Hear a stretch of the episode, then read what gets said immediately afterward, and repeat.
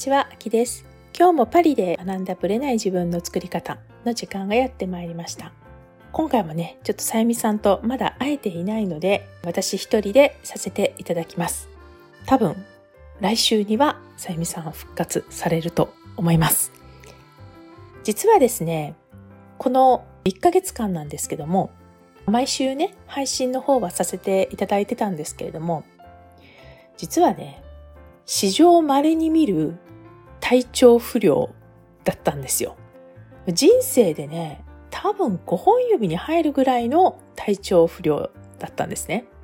まあ正直ね、1月本当に忙しくて自分のね、プログラムをローンチして、プロジェクトとしてね、やっていたり、あとは、まあサミットっていうね、ライブイベントに初めて参加させていただいたり、それ以外の仕事も重なっていたり、ということでね、とにかくね、忙しかったのは事実です。で、それが落ち着いたタイミングなんですけれども、まあちょっとそのタイミングで体調を崩したので、ちょっとね、その時に何があったのかっていう話をね、近況報告がてら、このオープニングではさせていただきたいなと思います。息子がね、風邪をひいて、一日学校を休んだのかな？で、熱がちょっと上がって。だけれども、コロナではなかったんですよね。で、学校休んで、2日3日経って私の方にもしかしてちょっと移ったかな？みたいな感じはあったんですよ。疲れが出始めてるというか、なんか喉が痛いとか。でも私喉が痛くても、普段からこうやって結構喋ってる人なので、喉は結構痛くなったりね、することもあるんですが、もう喉が痛くなったらすぐプロポリスをやってね、速攻回復するっていうのが今までのパターンだったんですね。で、ちょっと寝ればいいと思って、とにかくね、ひたすら寝たんですよ、週末。そしたらね、その次の日からね、今度はね、起き上がれなくなっちゃったんですよね。で、それが、まあ私の場合は、いつも同じ症状なんですけども、頭痛と吐き気なんですよ。で、とにかくね、頭がね、これ頭痛経験してる人はわかるかもしれないんですけど、本当に割れるほど痛いんですね。で、頭をね、ずっとガンガン叩かれてる感じあるいは、本当孫悟空の輪っかじゃないけど、ガーッと鉄の輪でギューッと締め付けられてる感じなんですよ。で、それが強くなると、全部吐き気に来て、食べられないんですね。で、食べても戻しちゃう。で、食べなくても戻しちゃう。で、体を起こすと戻しちゃう。みたいな、なんかそういう感じだったんですよ。だからトイレ行くたびに戻すみたいな、そういう状態だったんですね。で、とにかく食事が全くできなくて、お腹空いてるんですよ。だからフルーツ食べればいけるかなと思ってリンゴ食べたりとかしても全部戻す。水飲んでも戻す。まあ、薬飲んだりしたいなと思ってね、頭痛の薬を飲もうと思っても戻すんですよ。で、もうね、非常に奇妙な感覚を得ました。要はね、胃は空っぽでね、胃はお腹空いてるってなんか食べたいっていう空腹感ですよね。はあるんだけど、この胸から上は正直もうムカムカして食べれないみたいな。このね、上半身の中で全く感覚が違うっていうのを味わって、で、とにかくね、液体ものしか入れられなかったんですよ。まあ水でも戻すくらいだったので。で、最終的には味噌汁、塩分は取らないとこれまずいなと思って、塩分は取ろうと思ってお味噌汁だけ飲んだり、もう具もなく液体だけね、飲んで、で、まあリンゴはもしかしたら酸味があるからダメなのかなと思ってちょっとバナナに切り替えたりとか、とにかくね、のたうち回ってたみたいな感じですよ。頭が痛くて。履いて。で、結局ね、私の場合はですよ。私の頭痛はですね、温度が上がると、どうやら体調が悪くなるんですよね。だから、頭痛の時にお風呂とかシャワー入ると余計悪化するんですよ。だから朝気分がいいなと思って、ちょっとじゃあシャワー入ろうと思うと、もうその後ね、寝込むんですね。そういう感じで良くなったかなと思うと悪くなるみたいな、そういう生活でした。本当にね、朝起きた瞬間、起きれるかな起きれないかなっていうことばっかり気にしてるような 朝を迎えてたんですね。でもわかるんですよ。あ、起き上がれないなっていうのはわかるし、起き上がっても、あ、ダメだ、みたいなね。なんかそういうのを毎日味わってるから、起きた瞬間に今日の体調はいけるかいけないかっていうのを毎日味わってたんですね。で、結局ね、4、5日経って4キロぐらい落ちてましたね。もうびっくりする。まあ、だお腹ぺたんこだもんっていうぐらい、まあ私もともと痩せる時もウエストから痩せるタイプなので、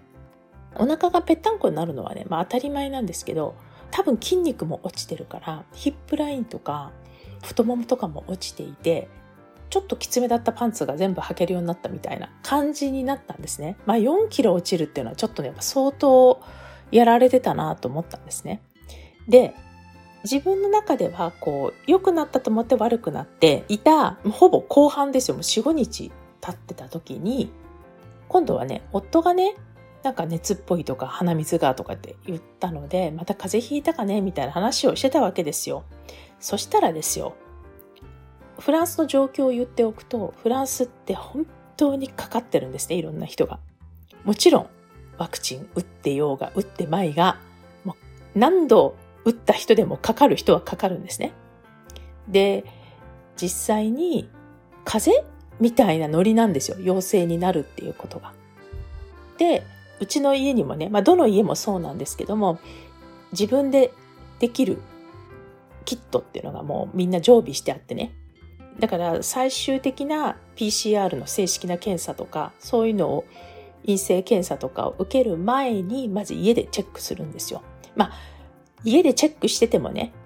そっちで陰性だったとからといって本当に陰性かどうかっていうのはわからないんだけれども、そしたら夫がですね、オートテスト自分のキットでやったら、陽性だっていうわけですよ。熱っぽいのは陽性だからだって言ったら、え、じゃあ私はみたいな。もう一緒に暮らしてて、病気して寝てますけど、かからってないはずないかもね、みたいな感じで、私もやったんですよね。そしたらね、なんと私も陽性になってました。ということで、追い打ちをかけるように、今度は自主隔離みたいな。まあ、もともと自主隔離だったんですけども、で、結果的には、夫は、夫の方が症状出てたんですね。私はだからその頭痛と吐き気はずっともともとあったんですけども、それは多分元々の COVID の症状ではないと私は思ってます。息子から移されたのかなと思ったんですけども、実はですね、その後、アルプスに行ったんですけども、スキーバカンスで。で、アパートだったからね、どっちにしろ自宅でね、隔離するか、まあ、そのアパートで隔離するかは変わんないので、景色も変わるしいいんじゃないかっていうことで、ほとんど運ばれるようにして、アルプスのシャモニっていうね、あの、モンブランっていうヨーロッパ一番高い山の麓にあるシャモニに行ったんですけども、とにかくね、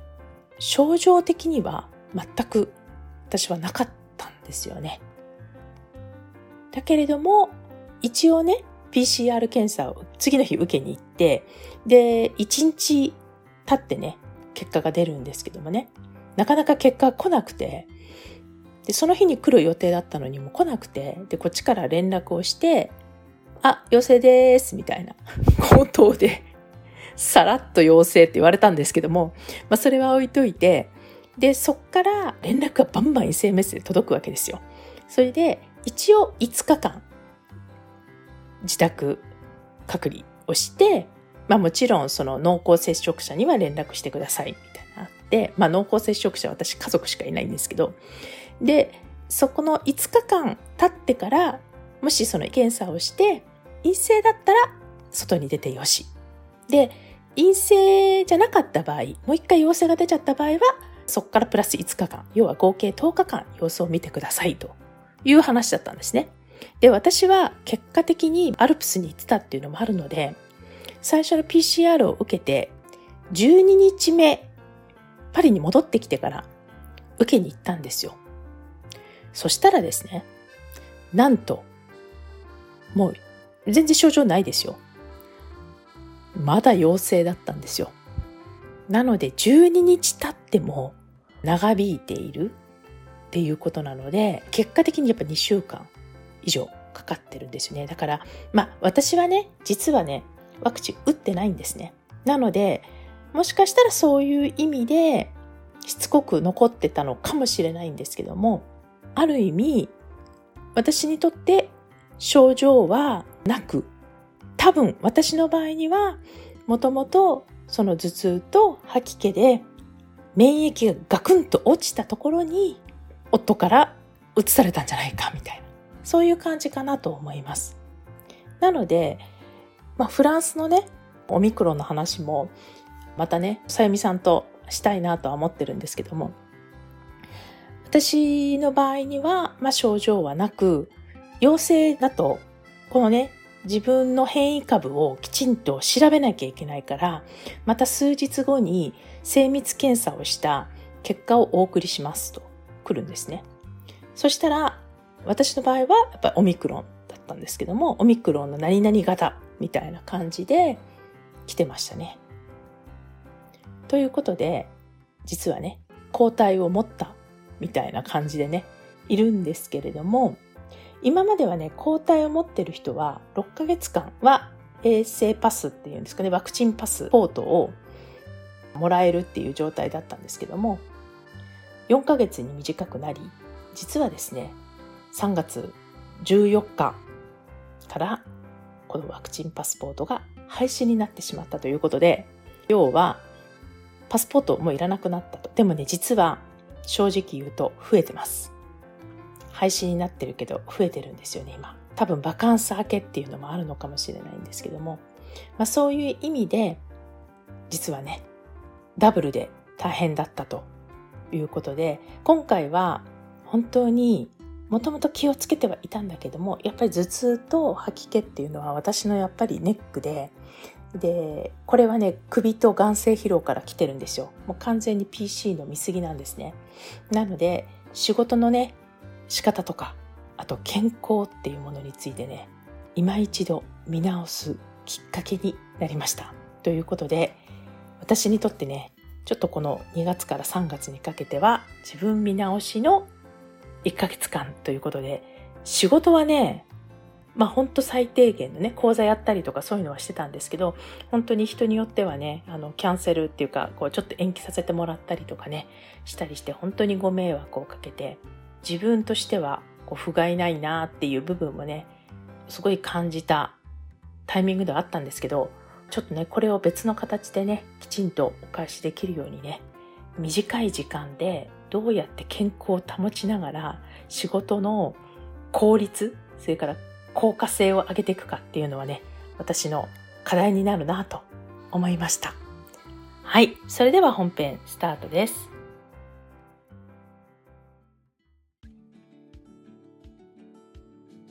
はい、本編です。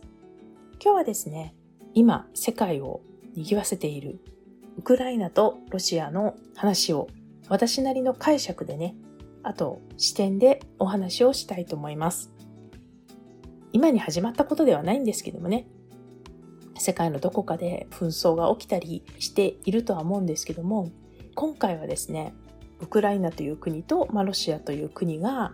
戦争という出来事になってしまったとで、ウクライナにロシアが侵攻という形でね、まあ、侵略という言葉を使う場合もあると思うんですけども、入ったことによって起きている現状なんですね。で、やっぱりね、日本から見たらどう見えるかはちょっと私はわからないんだけども、これヨーロッパの話なので、ヨーロッパではもう一大事なんですよ。当たり前なんだけどね。それでもね、フランスは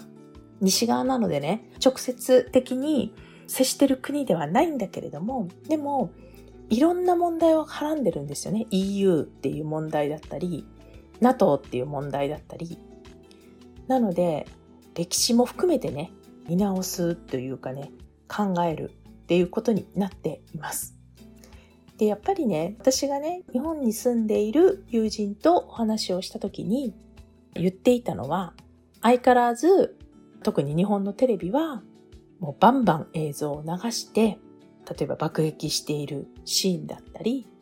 逃げている住民だったり、両親と離れてしまっているとかっていう子供のシーンがあったりとか、そういうのを繰り返し繰り返し流しているというふうには言ってました。まあそういう意味ではね、多分まあヨーロッパとは変わらないかなと思います。実は私はね、あんまりその爆撃してるシーンとか見てないんですよね。私はフランスでもあんまりテレビを見ないっていうのもあるんですけども、どちらかというと、見てるのは、夫が見てるからついでに一緒に見てるって感じなんですけども、このディスカッション番組っていう感じで、ニュースとして見ているっていう感じではないので、そういう映像を意識的にもなるべく見ないようにはしてるんですけど、入ってきてないっていう現状はあります。で、私自身はね、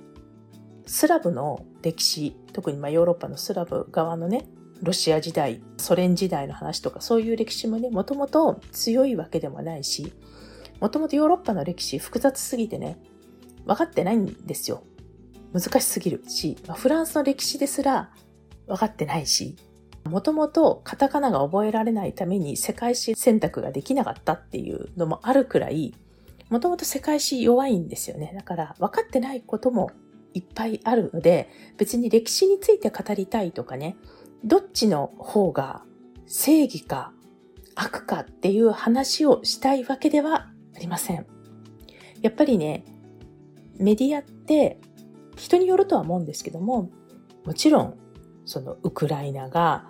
被害者だっていう意見もあれば、人によってはね、その度が過ぎると、今度ロシアの肩を持ったり、ロシアにも言い分がある。で、ウクライナがそれをね、挑発したんじゃないかとかね。あるいはもっと言うと、西側諸国、まあ、要は欧米ですよね。特にまあアメリカ、イギリス、フランスも入るのかなとは思うんだけど、そういったところが仕掛けているとかね。いろんな考え方があるんですよ。で、この言い分で、私自身はね、個人的にはどっちがいいとか悪いとかではなく、どちらにも言い分がある。ただ、結局やってしまったのはロシアなので、ロシアにも言い分があるとは言っても、アクションを起こしてしまったっていう責任は私はあると思ってるんですけど、そこに至るまでの歴史とかね、そういうのっていうのは、きちんと見ておく必要はあるんじゃないかなと思います。でね、やっぱり日本の話を見る限りなんですけども、どっちかを正義、どっちかを悪っていう分かりやすい構図に従うところはあるんじゃないかなと思うんですね。で、好きじゃないですか。こうドラマとかも完全懲悪的な、水戸黄門的なドラマって日本人好きじゃないですか。で、もっと言うと、人によっては方眼美意気的な、ちょっとこう、弱い立場だったり、弱者だったり、弱者が大物に立ち向かっていくみたいなところに応援の気持ちを持ちたくなる、こういうメンタリティとかもあるじゃないですか。なので、一つの形に持っていく方が楽は楽なんですよね。だけれども、私は、その見方はちょっと不公平感があるというかね、完全懲悪で見ると安心なんだけど、それってね、あまり意味がないかなと個人的には思ってます。で、私自身はね、そのオープニングでも話したように、寝てたわけですよ。寝込んでたわけで、もうひたすらいろんな人の動画とかね、まああんまり目は使えないので耳だけで聞きながら、かなりいろんな情報は実は得てました。で、正直、ネガティブなニュースを入れるなっていう意見もあるじゃないですか。で、個人的にはですよ、私はね、ネガティブなニュースを入れて落ち込む必要はないんだけれども、でも、私の今回の意見は現実と向き合わないといけないって思ったんですよ。なぜかというと、これはこのまま日本の未来に関係してくるからなんですね。で、あるテレビ局の記事があったんですけども、どちらかというと、今はね、そのワイドショー的なところでも国際問題を扱うようになってるんだけども、やっぱり夜のニュース番組は男性とかが見ていて、で、朝ってやっぱり女性が見て、主婦の人とかも含めてね、見てるケースが多くて、で、そこでは、ウクライナとかロシアの情勢って、あんまり見られないと、関心がないっていう記事を読んだんですね。だから、どっちかっていうと夜9時とか10時とか、ああいうニュース番組のところに持ってくテーマで、朝はもうちょっとライトな、まあ朝からね、確かに聞きたくないよっていうのもあると思うんですけど、そういうのは結構流れてると聞きました。で、それを思った時にね、主婦とかね、まあその立場は何であれ、いや、これはね、戦争っていうテーマっていうのもあるのかもしれないんですけど、絶対女性が目をつぶってはいけない問題だと私は思ってるんです。なぜかというと、特に自分が母親だったらそうかもしれないんですけど、子供の時代に直結するからなんですよ。で、私もね、個人的には戦争映画とか全然興味ないんですね。見たいとも思わない、わざわざ。で、歴史を知る上で見た方がいいっていう人もいるんですけど、個人的にはわざわざね、そういう映画は見たいとは思わないんですけど、でも、現実起こってることに関しては、きちんと直面しないといけないなと思っています。でなぜかというと、これはね、私がヨーロッパに住んでる日本人だからかもしれないんですけど、これはね、遠くの話じゃないんですよ。むしろ、今のウクライナは、正直、日本に置き換えてもいけちゃう話なんですね。不合理じゃないですか。自分たちの立場をウクライナに当てはめたときに、例えばロシアのね、やってる行動ってあり得るってことなんですよ。私たちの日本の状態を考えても。で、これはね、日本の中にいると分かりにくいのかななんか外にいると、すごい分かりやすいんですよ。もう、あり得るっていうことがね、ありありと分かる。感じなんですね。だから、今回のヨーロッパ、まあ、特にね、ヨーロッパヨーロッパでいっぱい問題があるんですよ。特にこの脱炭素の問題とか、今回エネルギー問題に発展してるので、特にドイツはロシアのね、ガスに依存してるし、フランスはおかげでまた原子力にバッと投資をして原子力増やすっていう方に行ってるし、いろんな意味ですごい政治が絡んできているんだけれども、でも、日本人としてはね、全く同じ状態があり得るなと思っています。いい悪いではないんですけど、だから、この構図をどっか遠い国の話ではなく、で自分たちの生活には直接関係ないと思わない方がいいのかなと個人的には思ってます。とにかく今ってこのグローバリズムっていうか、もう世界と世界がつながってるから、どっか一箇所で何かが起きると全部影響が出るんですよ。多分、日本でもそうだと思うんですけども、ウクライナは小麦の有名な産地で世界的にも輸出国なんですよね。だから、これでウクライナの小麦が取れないってことになると、まあ、特に中東は大変なんですけども、その影響で小麦の値段が上がっていくはずなんですね。すでに上がり始めてます。だから、もしかしたら日本で普通に買っているパンも値段上がるかもしれないんですよね。フランスは小麦に関してはね、輸出してる側なんだけれども、だから小麦農家は得をするんですね。ある意味ね。だけれども、畜産物、要は牛とかね。で、その飼料、食べる方ね。餌になる小麦は、実は、そういう外から持ってきてるケースも多いんですよ。安いから。なので、自分たちが作る分はもちろん小麦あるけど、牛を育ててる人たちにとってみれば、この餌代が上がるので、大きな影響を受けるんですよね。なので、同じ農家でも、そういう差が出てきてるんですよ。フランスの場合はね。まあ、そういうことも含めて、日本の例えば食料の問題とか、値段が上がっていく問題とかっていうのも増えていくし、今回のウクライナの話っていうのは、もしかしたらちょっと先の日本かもしれないっていうことを考えると、なんか戦争どっかでやってるよね、大変だよね、では済まされないっていうのは私の個人的な問題意識です。で、私にはね、まあちょっと余談なんですけども、ウクライナ人の友達とロシア人の友達がいるんですよ。で、この3人でグループなんですね。で、数年前かな、久しぶりに再会してね、私が学生で来た時のソルボンヌでね、一緒になった友達で、他にドイツ人とかポランド人がいたんだけれども、正直ね、私以外全部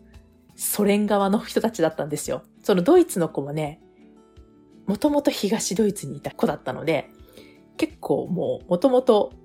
ソ連側にいたグループだったんですよね。だからそういう意味ではね、私にとっては、イギリス行った時もね、そういう友達に出会えなかったので、東側の人たち。すごい新鮮でね。で、まあ、私のそのロシア人の友達とウクライナ人の友達は確かに喋ってる時ね、何語で喋ってんの？って言ったらロシア語で喋るって言ってて、で、そのウクライナの子も私はロシア語も喋れるんだって言ってたから、へえ、なるほどね、みたいな。でも私もその辺の歴史全然分かってなくて、で、まあ、今回ね、起こった時に、私ちょっと病気だったから全然連絡は取れてなかったんですけども、やっぱね、それぞれがどんな気持ちで生活してるかと思うと、ちょっといたたまれないかなと思ったんですね。で、その、ロシアの友達は、もともとね、彼女自身が社会主義に疑問を持っていた子なので、だから大学で経済学を勉強したと。で、まあ、実際にフランスに来た。留学でね。で、来ていたんだけれども、正直言って、彼女自身はフランスの今国籍を持ってるから、完全なロシアというよりはもう完全西洋化したロシア人なんですよね、彼女はね。だけれども、家族はいるし、彼女はあっちに資産あるんですよ。アパートとか持っているって言ってたからね。家賃収入があるからみたいな。ことを言ってたので、いや、今資産動かせないしね。大変なんじゃないかな。だから違った意味でね、なんかそれぞれはそれぞれで、そのウクライナの友人はキエフなんですよね。出身がね。だから家族もお姉さんとかもみんなキエフにいます。だからね、ちょっとこう、人事ではないというかね。だからどっちの立場もわかるし、どっちの気持ちも分かってあげたいというかね、理解したいなっていう気持ちはあるので、すごい第三者的にね、見ているところは私あるんですけども、だからどっちの言い分もわかるからね、難しいところではあります。なるべく私自身はあまり感情を入れずに、今ね、もう本当にまあヨーロッパはね、多分ロシア悪一色になってるんですよね。で EU がここまで団結し、まあ、抜け道はいろいろあるんだけど団結しているっていうのはウクライナが今自衛でね戦ってるっていう思いがそういうところにも結びついてるかなとは思うんですけどとにかくね自分ごとにねちょっとジャーナリスティックっていうかね客観的にねどっちの方も見ながら自分の今後の考え方っていうのをねきちんと整理していきたいと。だからあんまり感情移入は今回に関してはしないようにしているという感じです。ちょっとね、みんなはね、どういうふうに思ってられるか私はわからないけれども、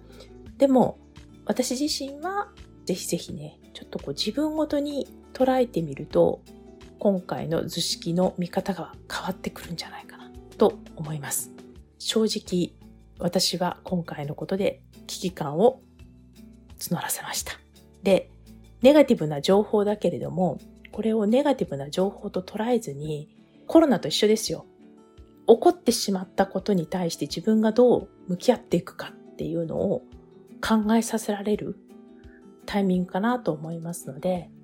もしね、ちょっと私には関係ない話だなと思ってた方もね、自分の国で起こってたらどうするっていうのを考えてみると、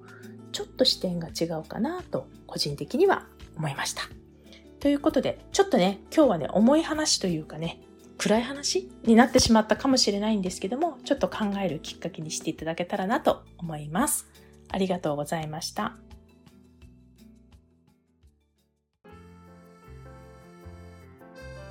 この番組は毎週日本時間の木曜日の夜に配信されています。配信場所は iTunes のポッドキャスト、Google ポッドキャスト、Amazon Music、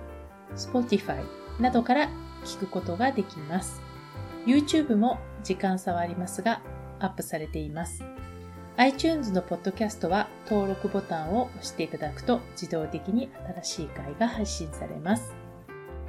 また、週2回 Facebook とインスタでライブを行っています。ポッドキャストとはまた違う視点でマインドについて、願望を叶えることについてお伝えしていますので、ぜひよかったらこちらも参加してください。アーカイブは期間限定で見れますので、詳しくはパリプロジェクトのホームページをご覧ください。パリプロジェクトで検索していただければすぐに見つかります。また次回お会いしましょう。